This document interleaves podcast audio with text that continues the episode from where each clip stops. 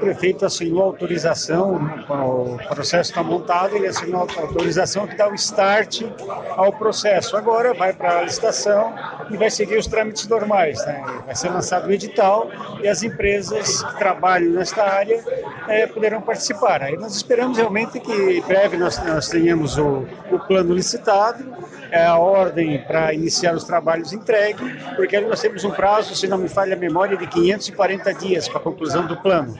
Parte dele este ano e vai na sequência, né? são vários é, pontos que serão tratados. E aí você tem realmente aquilo que eu tenho falado, nós temos feito algumas é, alterações pontuais no trânsito, no trânsito, para estar como exemplo, estamos evitando coisas maiores porque nós dependemos muito realmente do plano de mobilidade. Porque à medida que as obras também forem sendo licitadas, o próprio estudo pode ir direcionando essas obras e como elas serão utilizadas.